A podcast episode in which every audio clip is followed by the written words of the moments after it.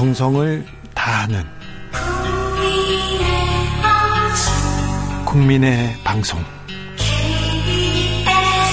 KBS 주진우 라이브. 그냥 그렇다고요. 정치 피로, 사건 사고로 인한 피로, 고달픈 일상에서 오는 피로. 오늘 시사하셨습니까? 경험해보세요. 들은 날과 안 들은 날의 차이. 여러분의 피로를 날려줄 저녁 한 끼 시사 주진우 라이브.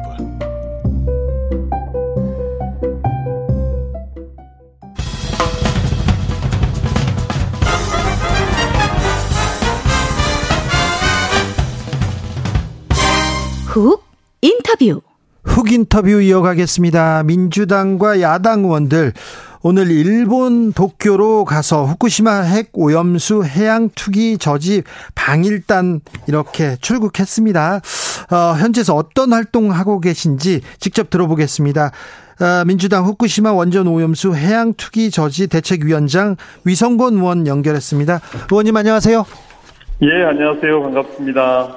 의원님 어디 계세요? 저 올리나요? 네, 괜찮습니다. 네, 일본 신주쿠에 있습니다. 일본 신주쿠. 예. 주말에는 저 IAEA 사무총장 이렇게 뵈셨죠? 예, 뵀습니다. 네, 봐서 만나서 어떤 얘기 했습니까? 그리고 어떤 얘기 들으셨습니까? 오늘 일본에서요? 아니요, 아니면 주말에요. 네, 주말에요. 네. 그로시 사무총장이 국회를 방문해 줬고, 네. 방문에 대해서 저희 민주당의 입장과 네. 우리 국민들의 의견을 전달했습니다. 국민들의 우려를 전하니까 뭐라고 하던가요? 잘 알았다 이렇게 얘기를 하더라고요. 예. 그게 답니까? 예, 예, 그거죠. 다른 얘기를 안 했습니까? 저희들은 예. 국민의 85%가 반대하고 있고 네. 분명하게 이것에 대해서는 국제적으로 대한 협약과 법령을 네. 위반한 것이다라고 얘기를 했고요. 예. 예. 그것에 대해서는 답을 하지 않았습니다. 아, 답을 하지 않았습니까? 예.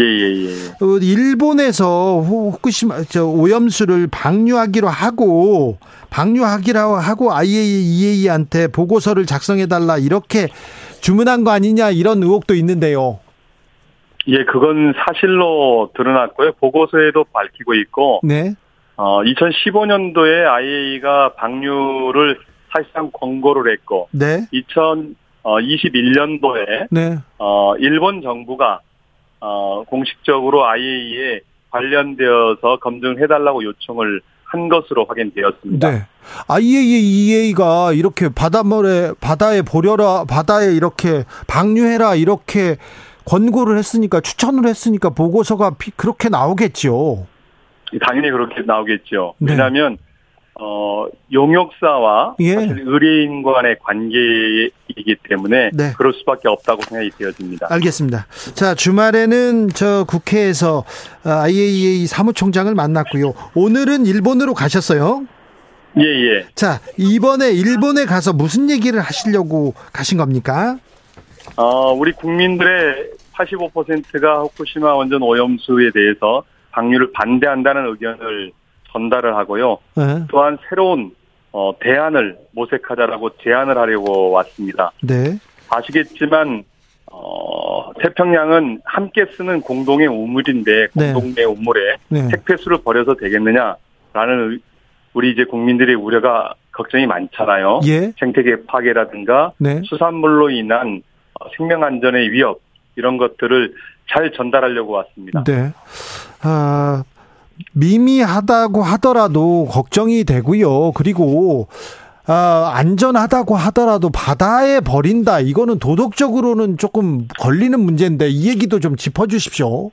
예, 그렇죠. 네. 이게 1993년도에 러시아 잠수함에 있던 핵 폐기물을 네. 버리려고 했을 때 일본은 그것에 맞서서 예. 싸웠습니다. 네. 그래서 런던 협정을 만들어서 바다에 그 당시에는 중저진위 폐기물은 바다에 버릴 수 있게 되어 있었는데요. 네. 고준위 폐기물만 이제 버릴 수 없게 되어지고 중저진위는 버릴 수 있게 되었었는데 그거를 전부 다 못 버리게 만든 일본이거든요. 네. 그래서 협정까지 만들었던 일본국이 그러한 선택을 하는 것은 매우 이율배반적이다라고 보고 있습니다. 네.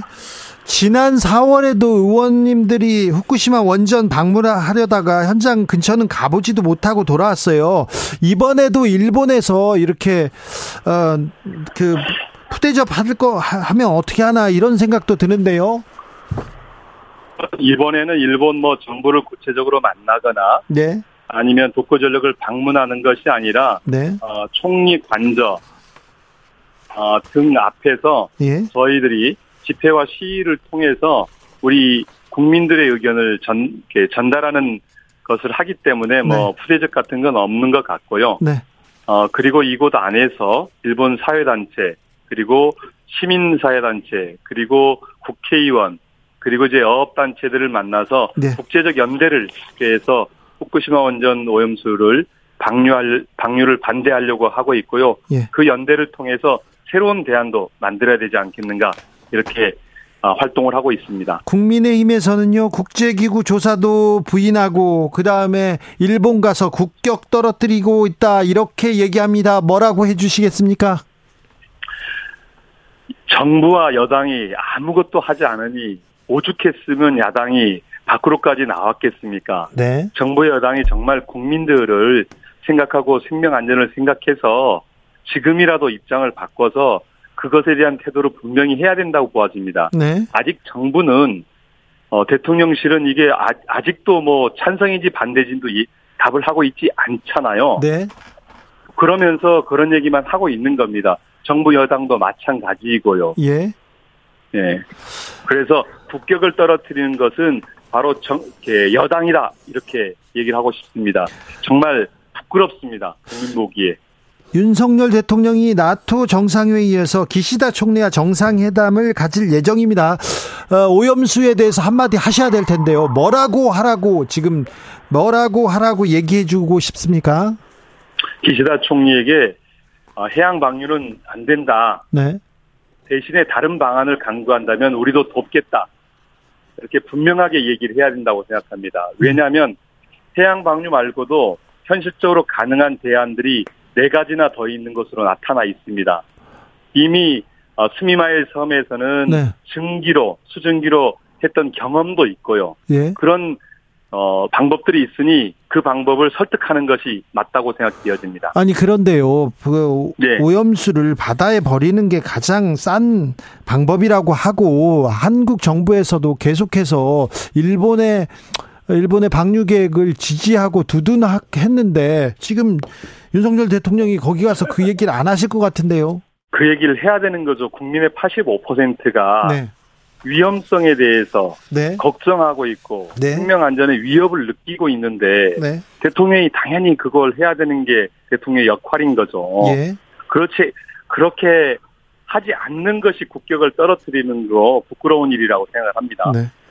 최근에 대통령께서 일본 오염수 관련돼서는 전혀 언급하고 있지 않습니다. 예, 그렇죠. 어떻게 보세요? 그러니까요. 언급을 해야죠. 네. 언급을 하고 그것에 대한 평가도 받아야 되고 네. 저는 언급을 한다라면 네. 원전 오염수는 예. 우리 모두의 생명과 안전을 제한하는 것이니 네.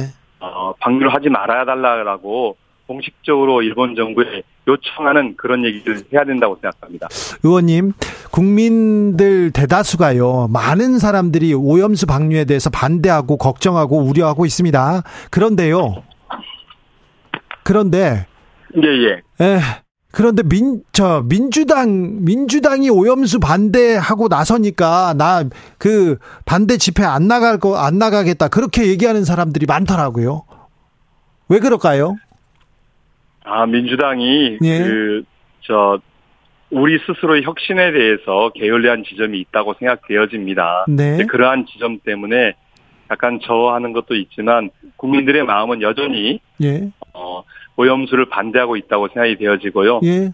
저희들이 좀 더 진정성 있는 싸움을 해나가겠습니다. 아 그래요. 오염수 방류에 대해서는 반대하는 국민들이 걱정하는 국민들도 아무튼 민주당식은 싫어 이렇게 얘기하는 사람도 많다는 것도 좀 생각해 주십시오.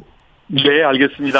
자, 2차 일본 가서 지금 가셨고요. 오늘 저녁 예, 예. 내일은 어떤 일정 이렇게 계획하고 계십니까? 오늘 오전에는 도착해서 총리 관저 앞에서 집회 겸 기자회견을 했고요. 네. 그리고 또 일본 그 참의원 앞에서 이제 기자회견과 집회를 했습니다. 네. 그리고 오늘 저녁 시간에는 사요나라 원전이라는 단체와 함께 이제 그 교류회를 가질 예정이고요. 네. 지금 이제 그거 준비를 하고 있는 과정입니다. 내일은 관련해서 일본 그 재생 에너지 100 모임과 원전 제로 모임 국회의원들과 그 간담회를 가질 예정이고요. 예. 또 탈핵 시민 사회와 함께 그 국회 앞에서 집회를 할 예정입니다. 그리고 네. 3인당 국회의원도 만날 예정이고요. 만나서 그 관련되어진 연대를 앞으로 어떻게 나갈 것이냐 논의해 나갈 예정입니다. 그리고 모레는 이제 그 총리 관저 그리고를 비롯해서 총리 관저 외무성 경제 산업성 도쿄 전력까지 이어지는 도보 행진을 통해서 우리의 국민들의 의지를 바뀔 예정입니다. 네. 방일 이후에도 민주당은 어떤 계획을 가지고 있습니까? 오염수 방류에 대해서? 이제 차분히 좀 당 내부에 컨트롤타로 새롭게 구성하고요. 네. 국민들과 함께 해나갈 방법들을 찾아 나가려고 합니다. 네.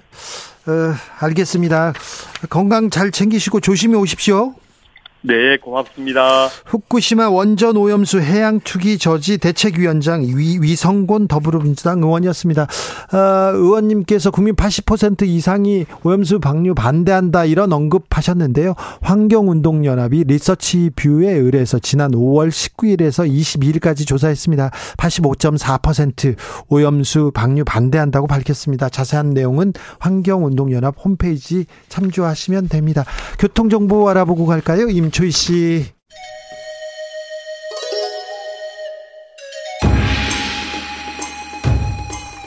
빛보다 빠르게 슉슉 바람보다 가볍게 슉슉 경제 공부 술술 경제를 알아야 인생의 고수가 된다. 경공술. 경공술 주진우 라이브 경제 선생님 염승환 이베스트투자증권 이사입니다. 어서 오세요. 네, 안녕하세요. 네.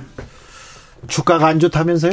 네, 요즘에 좀 주식시장이 한 달째 지금 빠지고 있거든요. 한 달째요? 네. 아니, 조금씩 올라가다 푹푹푹 빠지면 어떻게 됩니까? 6월 첫째 주까지는 괜찮았는데 네. 둘째 주부터 계속 이렇게 좀 지지부진하더니 왜 그래요?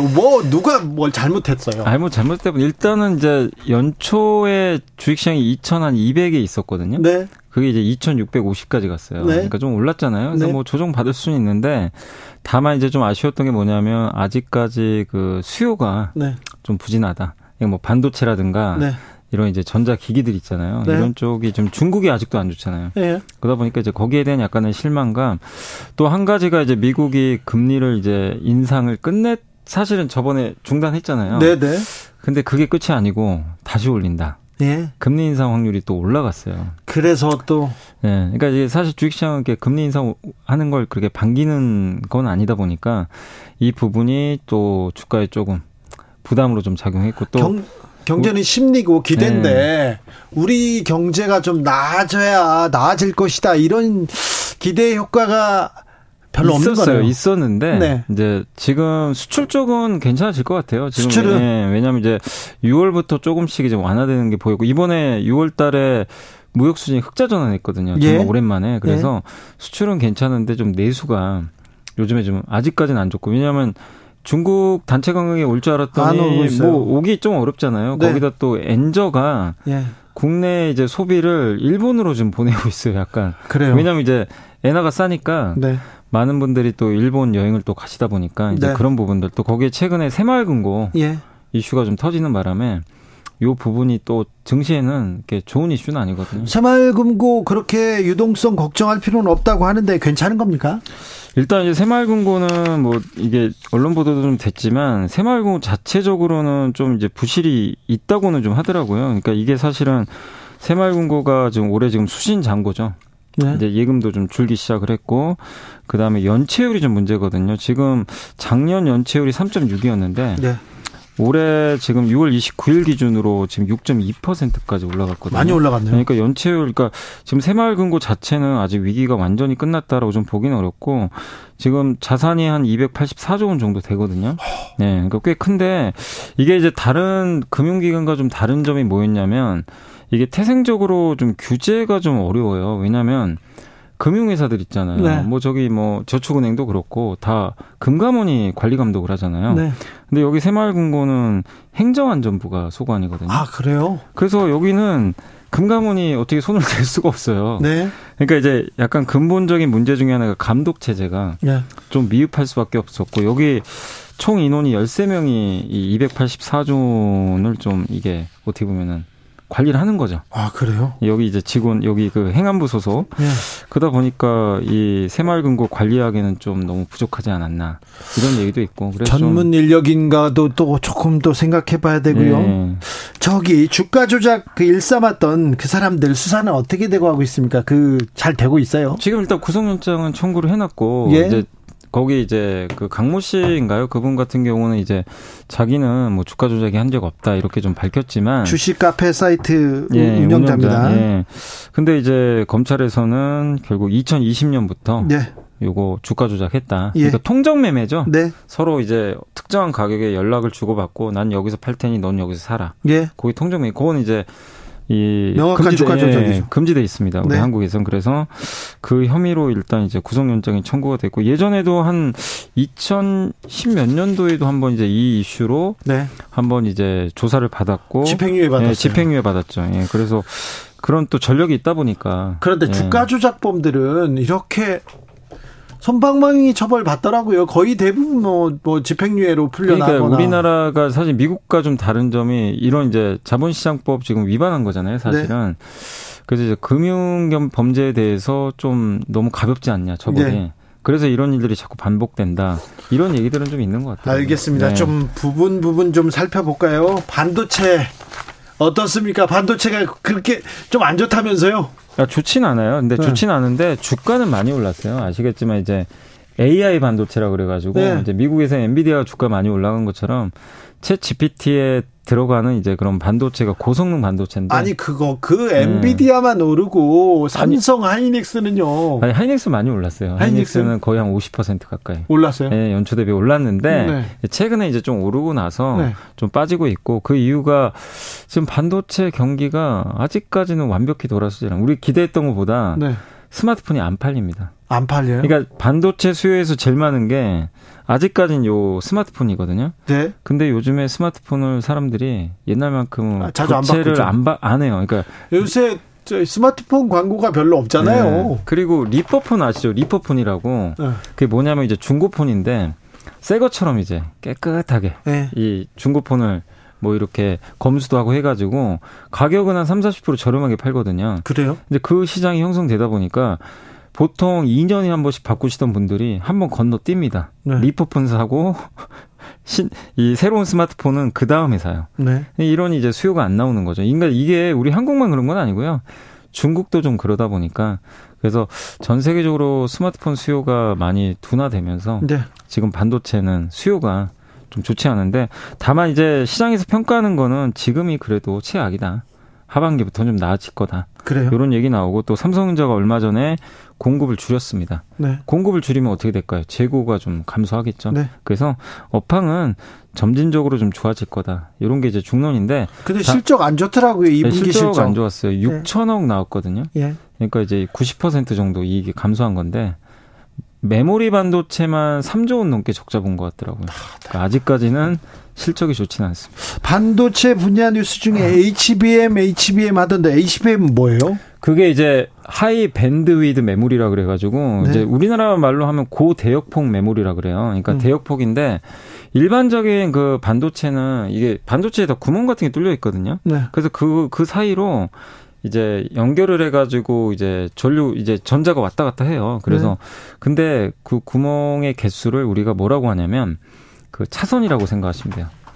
차선이 많으면 많을수록 당연히 훨씬 더 이 통행량이 늘어나니까 이 전류의 이동 속도가 빨라지면서 반도체 성능이 좋아지거든요. 근데 네. 우리가 AI 반도체 쓰려면 그만큼 많은 이 반도체 이 메모리 데이터를 전송을 해서 네. 그걸 빨리빨리 해석을 해줘야 되는데 옛날 반도체를 쓰면 그 속도가 너무 느립니다. 그러니까 만약에 기자님이 뭐 챗 GPT나 이런데 검색을 해서 뭐 좀 나 어디 그 일본 여행 가고 싶은데 뭐 어디 좀 추천 좀 해달라. 만약 예를 들어서 그렇게 했는데 한 3시간 후에 나오면 그거 쓰겠습니까? 안 되죠. 안 되죠. 네. 근데 이제 그게 1분 안에 나와야 될 거 아니에요. 예? 그런 루트들이. 그러려면 메모리 반도체 그 통행량이 많은 거. 예. 이 고대역폭 흔히 말하는 그 HBM을 반드시 써야 돼요. 예. 그걸 쓸수록 이 이동 속도가 빨라지면서 하는데 그거를 하는 업체가 바로 이제 SK 하이닉스. 아, 그래요? 삼성전자. 삼성전자도 예. 괜찮아요. 그래서요. 예. 지금 반도체 조정 받았어요. 예. 지금 사야 됩니까? 아니면 지켜봐야 됩니까? 아, 근데 저는 뭐 여전히 반도체 괜찮다. 않아요. 왜냐면 네. 지금이 최악이기 때문에. 네. 업황이. 그렇죠. 근데 항상 주식 투자는 겨울에 하는 거죠. 예. 아하, 그래서 지금이. 그래서 지금 방향성에서는 점점 나아질 거거든요. 예. 네, 그래서 지금 저는 투자하기 나쁘지 않다. 아, 반도체 지금 괜찮다.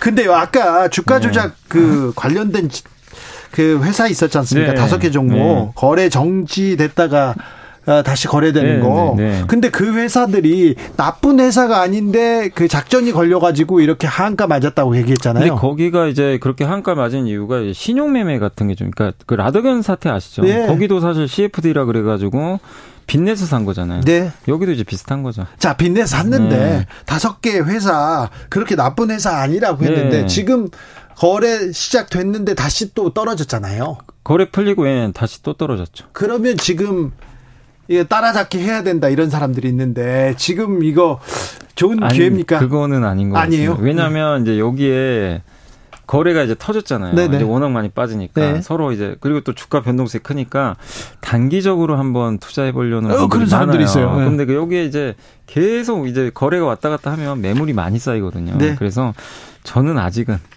좀 시간을 더 두고 보셔라.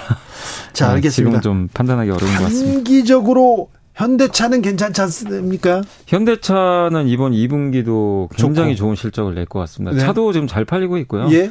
예. 그 좀 놀라웠던 게 IRA 법안 때 인플레 감축법 법안 때문에 미국에서 보조금 못 받잖아요. 조정 많이 받을 줄 알았는데. 예. 근데 이번에 미국에서 2등 했다 그러더라고요. 예. 전기차가 오히려. 예. 그러니까 그만큼 지금 현대차는 좀 상품성도 되게 좋고 예. 그 보조금을 못 받아도 굉장히 좀 경쟁력이 있을 정도로 지금 잘하고 있는 것 같아요. 근데 걱정은 그거예요. 항상 주식시장하면 어떤 걸 걱정하냐면요. 지금 너무 그러니까 잘 나가니까 반도체랑 정반대입니다. 네. 반도체는 너무 안 좋으니까 이제 좀 좋아지겠지 이 생각을 하잖아요. 네. 자동차는 반대입니다. 네. 너무 잘 나가니까 네. 이제 이거 끝나는 거 아니야? 꺾이지 않나? 그걸 이제 우리가 피크아웃이라고 하는데 이제 고점 찍고 내려오는 거. 네. 그래서 지금 자동차 주가는 사실 이렇게 좋은데 그러니까 지금 굉장히 좋은데 실적은 주가가 안 가요. 안 가요. 왜냐하면 이제 앞으로 불안하다. 안 좋아질 것 같으니까. 지금보다 안 좋아지는 거 아닌가. 자, 에코프로 어떻게 됩니까? 에코프로가 오늘 100만 원을 찍고 왔습니다. 예. 예, 그랬다가 이제 오후에 밀리긴 했는데 에코프로가 뭐 여러 가지 뭐 기록들을 좀 써낸 건 사실인데 최근에 좀 주가 올라갔던 건 제가 봤을 땐 공매도라고 아시죠? 이게 예, 하락 쪽에 좀 베팅하는 건데 예. 공매도를 했으면 다시 사줘야 될 거 아니에요. 언젠가는. 네. 근데 아마 공매도했던 세력들이 이번에 많이 손실을 보고 주식을 사준 것 같아요. 네. 반대로. 네. 근데 주식을 산다는 건 뭐죠? 사면은 주가 당연히 올라가게 되죠. 네. 손실이 너무 크니까. 그래서 아마 외국인 투자자로 좀 추정이 되는데 그동안 외국인들이 에코프로 좀 많이 팔았거든요. 네. 6월 중순부터 사기 시작하더라고요. 아, 그래요? 그리고 7월 들어와서는 하루에 뭐 30만 주도 사고 네. 굉장히 공격적으로 사고 있습니다. 그 얘기는 이제 공매도 쳤던 거에 약간 네. 손해를 보고 외국인은 따라가야 되는 거 아닌가요? 아니 외국인도 네. 그 이제 부류가 되게 많잖아요. 네. 근데 외국인들이 뭐 장기 투자하는 것도 있겠지만 네. 일단은 지금 시장에서 추정하기로는 좀 공매도했던 거 아하. 이제 손해 보고 좀 항복한 거 아니냐. 자, 그러니까 네. 지금 반도체는 괜찮고 반도체는 투자 뭐 괜찮고 지금 자동차하고 에코프로는 좀 지켜봐라 이런 얘기죠. 아니 자동차도 좋게 봐요. 좋게 네. 본다고. 아, 예. 자동차 좋게. 아 근데 네. 자동차가 이게 못 가는 이유는 주가 싹 이제 여전히 저평가인데 지금보다 좀 나빠지면 어떡할까? 네. 이걸 좀 걱정을 하더라고요. 아하. 그래서 그런 거지. 그런데. 여전히 뭐 저는 괜찮다고 생각합니다. 건설주는 없었습니까? 어떻습니까? 아, 건설주는 그 GS 건설 아마 충격적인 순살 자이. 네. 그 사고가 좀 있어가지고 지금 오늘은 좀 반등은 해줬거든요. 네. 오늘은 했는데 일단 건설이 이게 다시 일어나서는 안 된 일이 또 발생한 거죠. 작년에 아마 기억하시겠지만 그 광주 아파트. 현대 아이파크. 네, 현대 아이파크. 그 사고 이후로 굉장히 또 안전에 대해서 신경을 많이 썼는데도 이번에 인천 검단 쪽에서. 네.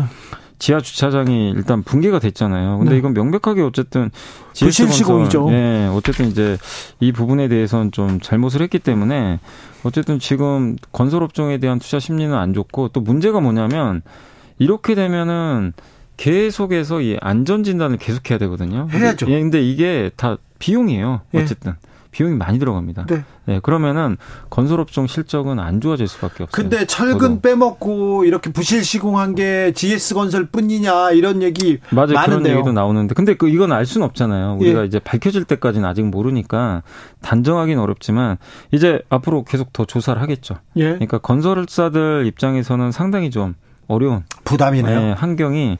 당분간 좀 이어질 수밖에 없는 것 같습니다. 우리는 또 건설 경기에 굉장히 또 의지하는 좀 경제 중요하죠. 예, 체질을 가지고 예. 있잖아요. 그럼 건설업계에 타격을 입으면 프로젝트 파이낸싱, 예. 되출이기 그리고 또 기업, 은행권 이렇게 연쇄적으로 좀 힘들어지지 않을까 그런 생각도 그런 있습니다. 그런 걱정들이 좀 많이 드는 게 여기 GS 건설 문제뿐만이 아니라. 지금 금리 여전히 높고요. 네. 거기다가 지금 새마을금고도 사실 어떻게 보면 부동산 PF가 네. 원인 아니었냐. 네. 그러니까 무리하게 좀 대출해 준 거. 네. 왜냐하면 작년에 레고랜드 터지고 대출 대부분 다 줄이고 있었는데 네. 새마을금고는 오히려 이게 늘려버린 거죠. 네. 대출을 그러다 보니까 요 새마을금고 발또 PF 리스크로 인해서 또 작은 경색 오고 작년과 같은 사태 터지면 어떡하냐. 걱정들이 많은 건 사실인데 다만 작년에 레고랜드 사태도 어쨌든 정부가 나서서 잘 또 해결을 해줬고 그다음에 여기 그 새마을 금고도 예. 어쨌든 주말 껐어요. 사이에 좀 불은 좀 껐더라고요. 네. 그래서 제가 봤을 때는 이게 뭐 시스템 리스크로 갈 것 같지는 않고요. 또 그렇다고 지금 한국은행이 금리를 더 올릴 상황도 아니기 때문에 예. 예, 적절히 통제해서 좀 완화되겠지만 어쨌든 이 후유증을 해소하는 데 좀 시간은 좀 걸릴 수밖에 없는 것 같습니다. 자, 8억 오른 이 동네 뭐 3억 찍고 올라갔네, 바닥 찍고 3억 올랐네 막 이런 부동산 기사가 쏟아지는데 아니요, 금리도 오를 가능성이 있고 경기도 침체고 그런데 그 건설회사죠 이런데 이 부동산 기사는 어떻게 봐야 됩니까? 글쎄요. 근데 이제 그런 것 같아요. 주식시장에서 주식시장도 그렇게 안 좋아도 오르는 곳은 있잖아요. 네. 그러니까 아파트도 사실은 그런 게 아닌가. 이제 제가 뭐 아파트는 잘 모르지만 어쨌든 아파트라고 해서 경기 안 좋다고 다 빠지는 건 아니거든요. 그러니까 또 인기 있는 지역은 오르겠지만 근데 전반적인 지금 분위기는 어쨌든 지금 이런 이제 새마을금고 또 GS 건설 사태 여전한 고금리. 예, 또 물가가 여전히 아직까지는 높은 상황이기 때문에 전체적으로는 지금 어쨌든 그 부동산 이 건설 경기 자체는 지금 살아나기가 당장은 쉽지 않고 실제 착공은 많이 됐는데 그 허가 있잖아요. 네. 허가를 해야만 이게 이제 나중에 건설이 살아날 텐데 허가 건수가 지금 늘고 있질 않거든요. 예. 그래서 아직까지는 선행 지표는 조금 부진한 것 같습니다. 한국은행 기준금리 발표가 코앞인데요. 이렇게 막 금리를 올리기는 어려울 거예요. 왜냐하면 네. 이제 지금 우리나라는 좀 내수 경기도 안 좋은 상황에서 지금 요거 GS 건설뿐만이 아니라 예. 새마을금고 터졌잖아요. 네. 이 상황에서 한국은행에서 금리를 올린다는 건 굉장히 좀 부담스럽거든요. 그래서 동결로 이번에 갈 가능성이 높은 것 같아요. 수출은 좀 나아진다 이렇게 얘기합니다. 그러면 수출하는 기업들, 대기업들은 어느 정도 괜찮은데 내수는 계속해서 헤매고 있는 단계입니다. 네, 내수가 좀 나아져야 될 텐데 내수를 위해서는 중국 관광객들, 그다음 중국과의 교역이 필수적인 것 같은데. 근데 이게 이제 풀어야 되는데 지금 어쨌든 이제 서로 외교적으로 좀 풀리질 않고 있잖아요. 그래서 그냥 근데 메시지만 보여도 사인만 좀 긍정적인 사인만 나와도 괜찮을 텐데. 근데 일단은 지금 분위기를 보면 이번에 앨런 재무장관이 주말에 갔다 왔잖아요. 중국 갔잖아요. 네. 네. 물론 큰 성과는 없었다고 하지만 그래도. 저는 만난 것 자체는 그래도 의미가 있다고 보거든요. 네. 왜냐하면 긴장관계를 완화되니까. 그래서 미중이 좀 완화되면 네. 한국도 좀 나아지지 않을까 이렇게 좀 예상은 하고 있습니다. 김생근님께서 새마을금고 예적금도 걱정이지만요, 와이프가 들어간 새마을금고 보험들도 걱정이에요. 10년 넘게 넣었는데요 얘기하는데, 정부에서 일단 걱정하지 말라고 했으니 일단은 예금자 보호도 얘기 나오니까 조금 지켜보시면 되겠습니다. 경공술 여기까지 듣겠습니다. 염승환 이사님이었습니다. 오늘도 감사했습니다. 엠플라잉의 블루문 들으면서 저는 여기서 물러갑니다. 왜 나만 이렇게 블루지, 왜 이렇게 내 주식은 이렇게 파랗지, 이렇게 생각하는 사람들이 있을 텐데 조금만 있어 보세요. 네. 내일은 그리고 또 그 다음은 좀 나아지겠죠. 자, 선물 받아가세요. 주진우 라이브 홈페이지 공지사항 게시판에서 선물 받아가시면 됩니다. 저는 내일 오후 5시 5분에 돌아오겠습니다. 지금까지 주진우였습니다.